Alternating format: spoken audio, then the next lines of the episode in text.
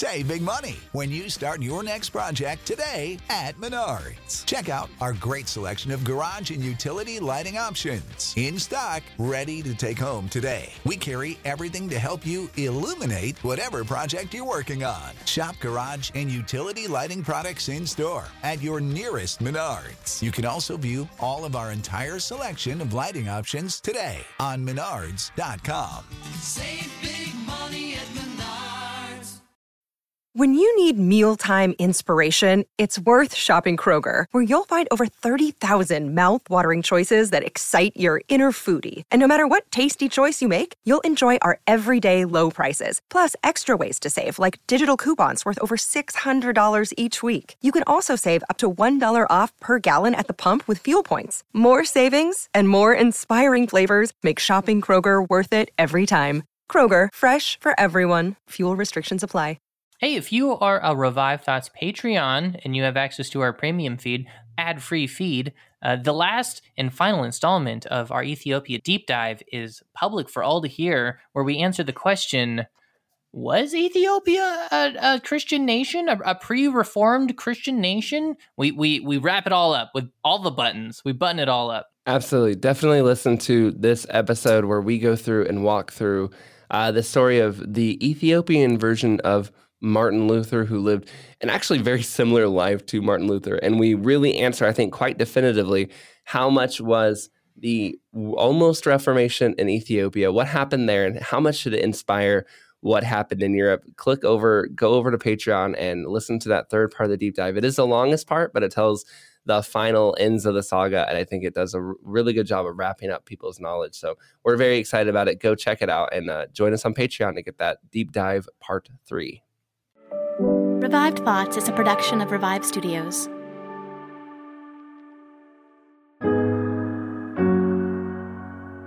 This is Troy and Joel, and you are listening to Revive Thoughts.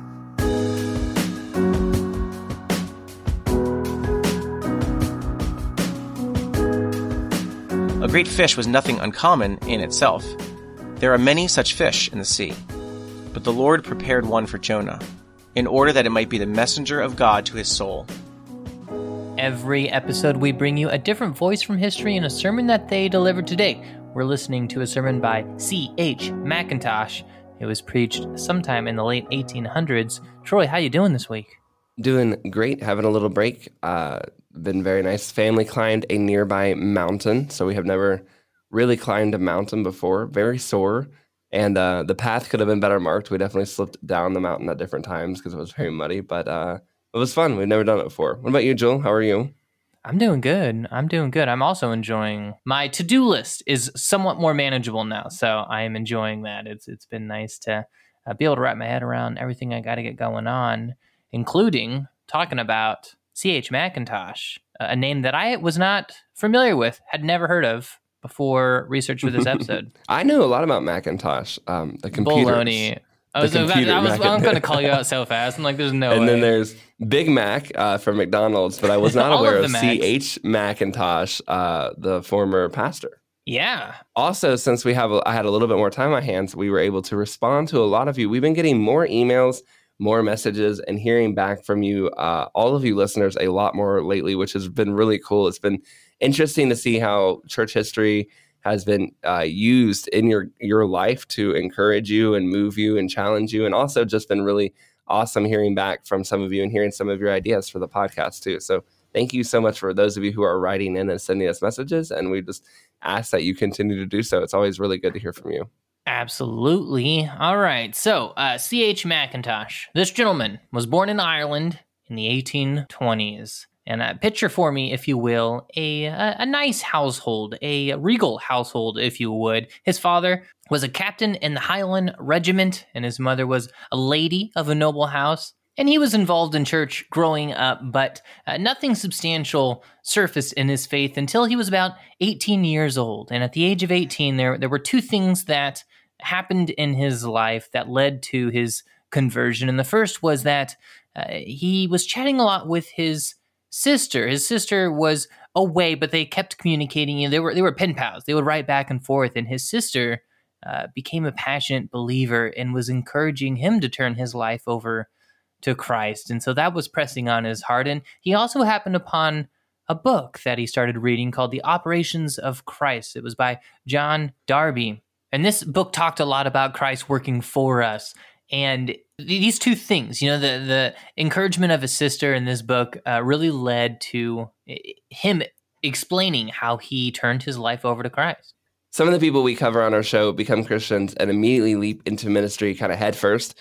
Charles Spurgeon starts preaching at a very young age. Samuel P. Jones, D.L. Moody, these kind of people just go straight for it. But Mackintosh was not one of these guys at all. He said, looking back, quote, Indeed, I may say that nothing but the most solemn sense of responsibility could have ever induced me to stand up in public. As someone who doesn't really like to speak in public all that much either, I can actually really yeah. uh, relate to this. It's something that's definitely more of like I feel that I have to go do it because I know that's what God is telling me to do, not so much something I, I look forward to or desire mm-hmm. to do. He went to work various jobs in Ireland and eventually started a school, but he always had a passion for Christ. He would spend the school holidays, weekends, going around the countryside preaching the gospel. He did not see himself called to full time ministry, but wanted to be useful as much as he could. In 1843, he wrote his first ministry tract. It's kind of funny because looking at his life, it looked obvious to me that he was heading into ministry, but he doesn't really seem to see it happening. And the school he starts had a special method for teaching the classical languages. He created his own method for teaching languages like Greek and Latin. It's, it's pretty impressive and it tells you he's a very intelligent man, but it was not meant to be because in 1845, Ireland gets hit with a terrible famine. Yeah, that, that was the first thing that crossed my mind. When I looked at this dude's name and I saw when he was born and I saw he's in Ireland, right? Uh, I don't know much about Ireland, but one of the things I'm aware is big potato famine in the mid 1800s, and it was smack dab in the middle of this guy's life here. Uh, this famine lasted about five years, five to six, seven years, depending on who you who you ask. 1845 to 1850. Some say it lingered on until 1852. It was devastating to the Irish people there. Before the famine, there was 8.2 million people there. After the famine, there were 6.6 million people there. Well over a million people uh, that died due to starvation. And I mean, that's that's one in eight people, right? If, if you have a, a big family, that's that's one person in your family that is, is or, or in your friend group, whatever it may be, and that's just one in eight people die. That's not including. Uh, that's no no one's having a good time. Like everyone is very fatigued, very ill uh, due to malnourishment. So you might be living, but it certainly you know wasn't a good quality of life there. So hungry, uh, so fatigued, so ill due to malnourishment, and because of this, uh, an estimated 2.5 million people left the country, fled the country, trying trying to find uh, hope, life, food anywhere else.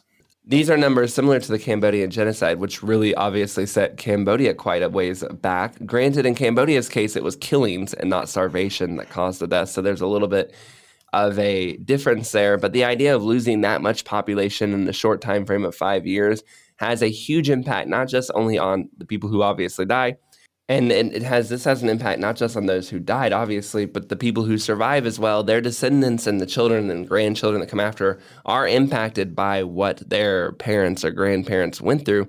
Not to mention if you were a child and you survived you know you might be dealing with stunted growth famine I, all these things compounded into the situation Many scholars say that the potato famine also led to starvation in other parts of Europe because much of Europe got their potatoes from Ireland. About 100,000 Europeans who relied on Irish potatoes across Europe were thought to have died because of lack of potatoes, which, I mean, that means there's, you know, famines happening in other lands because of this potato blight in Ireland. And that many believe this is what helped fuel the revolutions of 1848, which caused many European countries, people were hungry and they had revolutions. So this, you know, famine affected a lot more of the world than just Ireland. This led to a complete change in culture, history, and really changed Ireland's relationship with Britain as well. Now, imagine trying to run a school on classical languages in a poor part of the country and preaching the gospel on your free time during all of this. I mean, just imagine trying to survive a famine like that. What was interesting to me is he really doesn't mention it all that much in his life. I was looking for quotes or anything by him, even like when I would look up famine quotes in his life, he would be talking about the famine that Abraham went through or the famine in Egypt, like in his commentaries. He's not ever really talking about how it affected him uh, personally all that much, which I always think is very interesting. You find that a lot in these church history guys. Whereas we, if we lived through something like that, we would be telling people our thoughts on it. A lot of time, times these guys hardly mention some of the things that I'm most interested in. Like, what was it like for you to preach the gospel and hold on to God's hope through a five year famine? And uh, and they don't hardly bring it up. They're they're not really focused on that aspect of their life all that much. And yet, you can only imagine how much it would have affected them. You know how to book flights and hotels. All you're missing is a tool to plan the travel experiences you'll have once you arrive. That's why you need Viator. Book guided tours, excursions, and more in one place. There are over 300,000 travel experiences to choose from, so you can find something for everyone. And Viator offers free cancellation and 24 7 customer support for worry free travel. Download the Viator app now and use code Viator10 for 10% off your first booking in the app. Find travel experiences for you. Do more with Viator. When you need mealtime inspiration, it's worth shopping Kroger, where you'll find over 30,000 mouthwatering choices that excite your inner foodie. And no matter what tasty choice you make, you'll enjoy our everyday low prices, plus extra ways to save, like digital coupons worth over $600 each week. You can also save up to $1 off per gallon at the pump with fuel points. More savings and more inspiring flavors make shopping Kroger worth it every time. Kroger, fresh for everyone. Fuel restrictions apply. Yeah, so in 1853, after years of struggling to keep the boarding school in a particularly poverty stricken part of Ireland going, he, he had to close it. It just wasn't working. And he told his friends later on that there was nothing on earth that could get him to start another one. You know, it was he was just looking at that chapter of his life closed and uh, he tried with some other things. He dabbled in some other things. He farmed for a little bit but he felt the Lord was calling him to surrender his life to to ministry services. And so he began preaching and writing books. And uh, he would write a few books, uh, specifically commentaries on the Old Testament that would become popular and, and, and circulated pretty well there in that area. And, uh, you know, this is going into, you know, the, the later half of the 1800s here. Revivals all around the world are are popping off. You know, we talk about a lot, especially in America. Ireland is no exception. There is a, this large revival. It's titled the Evangelical Irish Revival, and it led to hundreds of thousand people uh, coming to know Christ during that era. Some people, the optimistic numbers will say that there are a tenth of the entire population of Ireland was converted to Christianity during this evangelical Irish revival. And this revival would spread out from Ireland and hit Wales and England and Scotland as well. Mackintosh both played a role as an evangelist and preacher during the revival, as well as he was himself deeply affected by having lived through it. In another episode, we may go into more detail on this famous revival. I thought it was worth noting that 10 years after so much suffering in Ireland, many people were now coming to Christ. Maybe that was part of the way how the Lord cleared the way to open that door for uh, Christianity to spread was, you know, during that time of suffering, I during the famine, it would have been very hard, but the revival that came afterwards was very good for Ireland as well. Lastly, something else to know about Mackintosh, he was a Plymouth Brethren, and he got in trouble one time for saying the line heavenly humanity of Christ in one of his commentaries. People interpreted this as rejecting Christ's humanity and accused the Plymouth Brethren of demi- denying humanity. Mackintosh denied this, and the group had to defend themselves and show that, hey, we believe 100% humanity of Christ as well. This became a big controversy for them, and I feel like that's the kind of thing that happens. People sometimes think that the theology or the twittering or whatever people do where they argue back and forth online and stuff like this is new where people didn't used to do this this is something that's been going on for a very long time where someone uses a word incorrectly and everyone gets into a big row about it gets into a big fight about it that is something that's been happening for a while mackintosh ended up going through it quite uh, quite a big fight over it himself however people did enjoy him spurgeon who did not always get along with the plymouth brethren had a lot of pushback for them said that Mackintosh had very worthy commentaries and especially loved his commentary on Genesis. And D.L. Moody said of Mackintosh that he would trade every book he had, minus the Bible, if it meant he could keep Mackintosh's commentaries.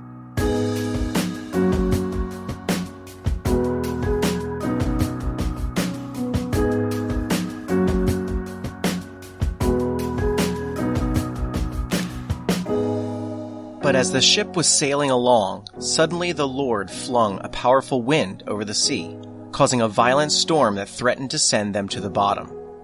Now the Lord had prepared a great fish to swallow Jonah, and Jonah was in the belly of the fish three days and three nights. And the Lord God prepared a vine to grow there, and soon it spread its broad leaves over Jonah's head, shading him from the sun. This eased some of his discomfort, and Jonah was very grateful for the vine. But God also prepared a worm. The next morning at dawn, the worm ate through the stem of the plant, so that it soon died and withered away. And as the sun grew hot, God sent a scorching east wind to blow on Jonah. The sun beat down on his head until he grew faint and wished to die. Death is certainly better than this, he exclaimed. Jonah 1, 4 and 17, and chapter 4, 6 through 8. Nothing helps the Christian to endure the trials of his path so much as the habit of seeing God in everything. There is no circumstance, even if it seems so trivial or so average, which may not be regarded as a messenger from God, if only the ear is circumcised to hear and the mind spiritual to understand the message. If we lose sight of this valuable truth, life, in many instances at least, will be but a dull monotony, presenting nothing beyond the most ordinary of circumstances. On the other hand, if we could but remember, as we start each day on our course, that the hand of our Father can be traced in every scene, if we could see in the smallest, as well as in the most weighty circumstances, traces of the divine presence, how full of deep interest would each day's history be found. The book of Jonah illustrates this truth in a very remarkable way. There we learn what we need so often to remember, that there is nothing ordinary to the Christian. Everything is extraordinary the most commonplace things. The simplest circumstances are displayed in the history of Jonah and show the evidence of divine intervention.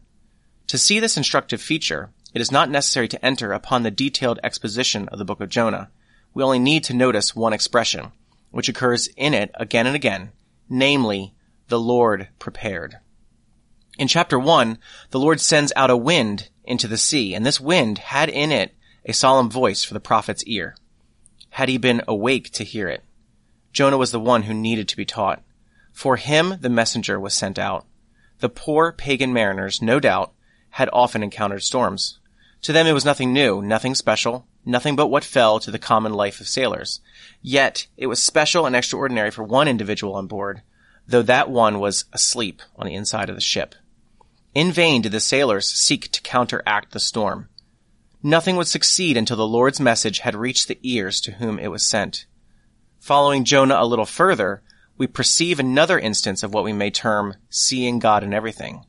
He is brought into new circumstances, yet he is not beyond the reach of the message of God. The Christian can never find himself in a position in which his father's voice cannot reach his ear, or his father's hand meet his view, for his voice can be heard, his hand seen, in everything. So when Jonah had been cast into the sea, the Lord prepared a great fish. Here, too, we see that there is nothing ordinary to the child of God. A great fish was nothing uncommon in itself. There are many such fish in the sea. But the Lord prepared one for Jonah, in order that it might be the messenger of God to his soul. Again, in chapter 4, we find the prophet sitting on the east side of the city of Nineveh in sullenness and impatience, grieved because the city had not been overthrown. He was entreating the Lord to take away his life. He would seem to have forgotten the lesson learned during his three days sojourn in the sea, and he therefore needed a fresh message from God, and the Lord prepared a vine. This is very instructive. There was surely nothing uncommon in the mere circumstance of a vine. Other men might see a thousand vines, and, moreover, might sit beneath their shade, and yet see nothing extraordinary in them. But Jonah's vine exhibited traces of the hand of God, and forms a link, an important link, in the chain of circumstances through which, according to the design of God, the prophet was passing. The vine now, like the great fish before, though very different in its kind, was a messenger of God to his soul. So Jonah was exceedingly glad for the vine. He had before longed to depart, but his longing was more the result of impatience and chagrin than of holy desire to depart and be at rest forever. It was the painfulness of the present rather than the happiness of the future which made him wish to be gone. This is often the case. We are frequently anxious to get away from present pressure, but if the pressure were removed, the longing would cease. If we longed for the coming of Jesus and the glory of his blessed presence, circumstances would make no difference. we would then long as ardently to get away from those times of pressure and sorrow. Jonah, while he sat beneath the shadow of the gourd, thought not of departing, and the very fact of his being exceedingly glad for the vine proved how much he needed that special messenger from the Lord. It served to manifest the true condition of his soul when he uttered the words, Take, I beg you, my life from me, for it is better for me to die than to live. The Lord can make even a vine the instrument for developing the secrets of the human heart. Truly the Christian can say, God is in everything. The storm roars and the voice of God is heard, a vine springs up in silence, and the hand of God is seen. Yet the vine is but a link to, in the chain. For the Lord prepared a worm, and this worm, minuscule as it was when viewed in the light of an instrument, was, nevertheless, as much the divine agent as was the great wind or the great fish. A worm, when used by God, can do wonders. It withered Jonah's vine and taught him, as it teaches us, a solemn lesson. True, it was only an insignificant agent, the power of which depended upon its work alongside the others. But this only illustrates the greatness of our Father's mind. He can prepare a worm, and he can prepare a terrible east wind, and make them both, though so different, conducive to his great designs. In a word, the spiritual mind sees God in everything. The worm, the whale, and the tempest all are instruments in his hand. The most insignificant, as well as the most splendid agents, further his ends. The east wind would not have proved effectual, though it had been ever so powerful, if the worm had not done its appointed work. How striking is all this! Who would have thought that a worm and a scorching east wind could be joint agents in doing a work of God? Yet so it was. Great and small are only terms in use among men, and cannot apply to him who stoops down to behold the things that are in heaven, as well as the things that are on earth. They are all alike to him who sits on the circle of the earth. Jehovah can count the number of the stars, and while he does so, he can take knowledge of a falling sparrow. He can make the whirlwind his chariot, and a broken heart his dwelling place. Nothing is great or small with God. The believer, therefore, must not look upon anything as ordinary, for God works in everything. True, he may have to pass through the same circumstances, to meet the same trials, to encounter the same reverses as other men, but he must not meet them in the same way, nor interpret them on the same principle, nor do they convey the same report to his ear. He should hear the voice of God and heed his message, in the most trifling as well as in the most momentous occurrence of the day. The disobedience of a child or the loss of an estate or the death of a friend should all be regarded as divine messengers to his soul. So also, when we look around in the world, we should see God is in everything. The overturning of thrones, the crashing of empires, the famine, the pestilence, and every event that occurs among nations exhibit traces of the hand of God, and utter a voice for the ear of man. The devil will seek to rob the Christian of the real sweetness of this thought. He will tempt him to think that, at least, the commonplace circumstances of everyday life exhibit nothing extraordinary, but are the same as what happens to other men. But we must not surrender to him in this. We must start our, on our course every morning with this truth vividly impressed on our mind. God is in everything the sun that rolls along the heavens in splendid brilliancy, and the worm that crawls along the path, have both alike been prepared by God and, moreover, could both alike cooperate in the development of his unsearchable designs. I would observe in conclusion that the only one who walked in the abiding remembrance of the above precious and important truth was our blessed Master. He saw the Father's hand and heard the Father's voice in everything. This appears preeminently in the season of the deepest sorrow. He came forth from the Garden of Gethsemane with those memorable words, The cup which my Father has given me, will I not drink it? So recognizing in the fullest manner that God is in everything.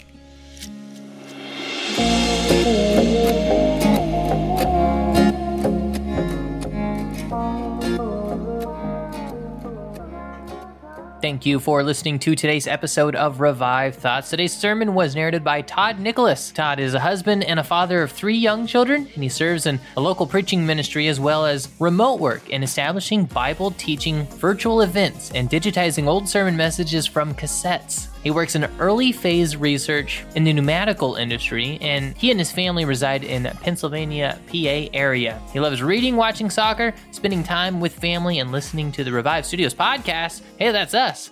That's pretty neat. Uh, digitizing old sermons from cassettes. That, that's that's uh, right up our alley, isn't it, Troy? It is. I'm a big fan of it. I actually messaged with him a little bit back and forth on that, so I think it's pretty cool that he's doing that. All right, we hope you enjoyed this episode by CH Mackintosh. If you did enjoy this episode, or if you did not, or if you just want to have some ideas or want to hear from us, we would love to hear from you. We, as I said at the top of the show, been really enjoying getting all the feedback and many, many different messages. You can go to our website and contact us through there, or you can send us an email at revivethoughts at gmail.com. But we've been loving, been loving hearing from you, and we've also been appreciating how many people have been volunteering to read sermons for the first time again uh, lately. So that's been really helpful too. So thank you for all of you who've been reaching out. This is Troy and Joel, and this is Revive Thoughts.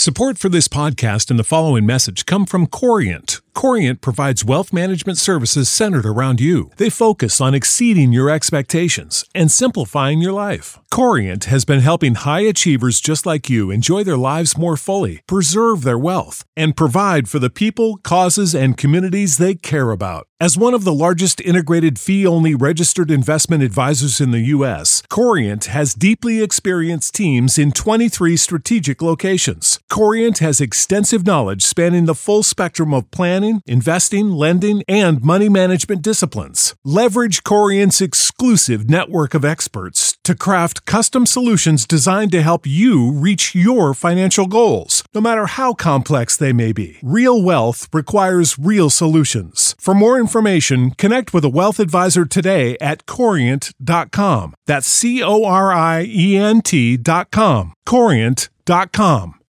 When you need mealtime inspiration, it's worth shopping Kroger, where you'll find over 30,000 mouthwatering choices that excite your inner foodie. And no matter what tasty choice you make, you'll enjoy our everyday low prices, plus extra ways to save, like digital coupons worth over $600 each week. You can also save up to $1 off per gallon at the pump with fuel points. More savings and more inspiring flavors make shopping Kroger worth it every time. Kroger, fresh for everyone. Fuel restrictions apply.